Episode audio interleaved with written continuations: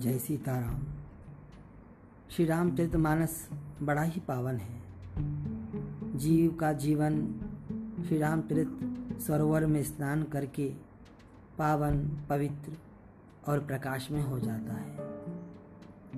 श्री रामचरित अनुकरणीय है।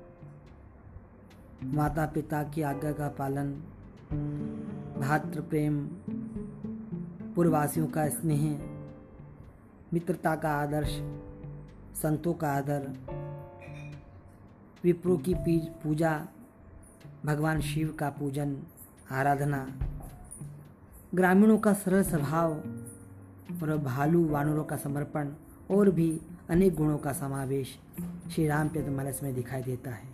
श्री रामचरित उच्चतम आदर्श है।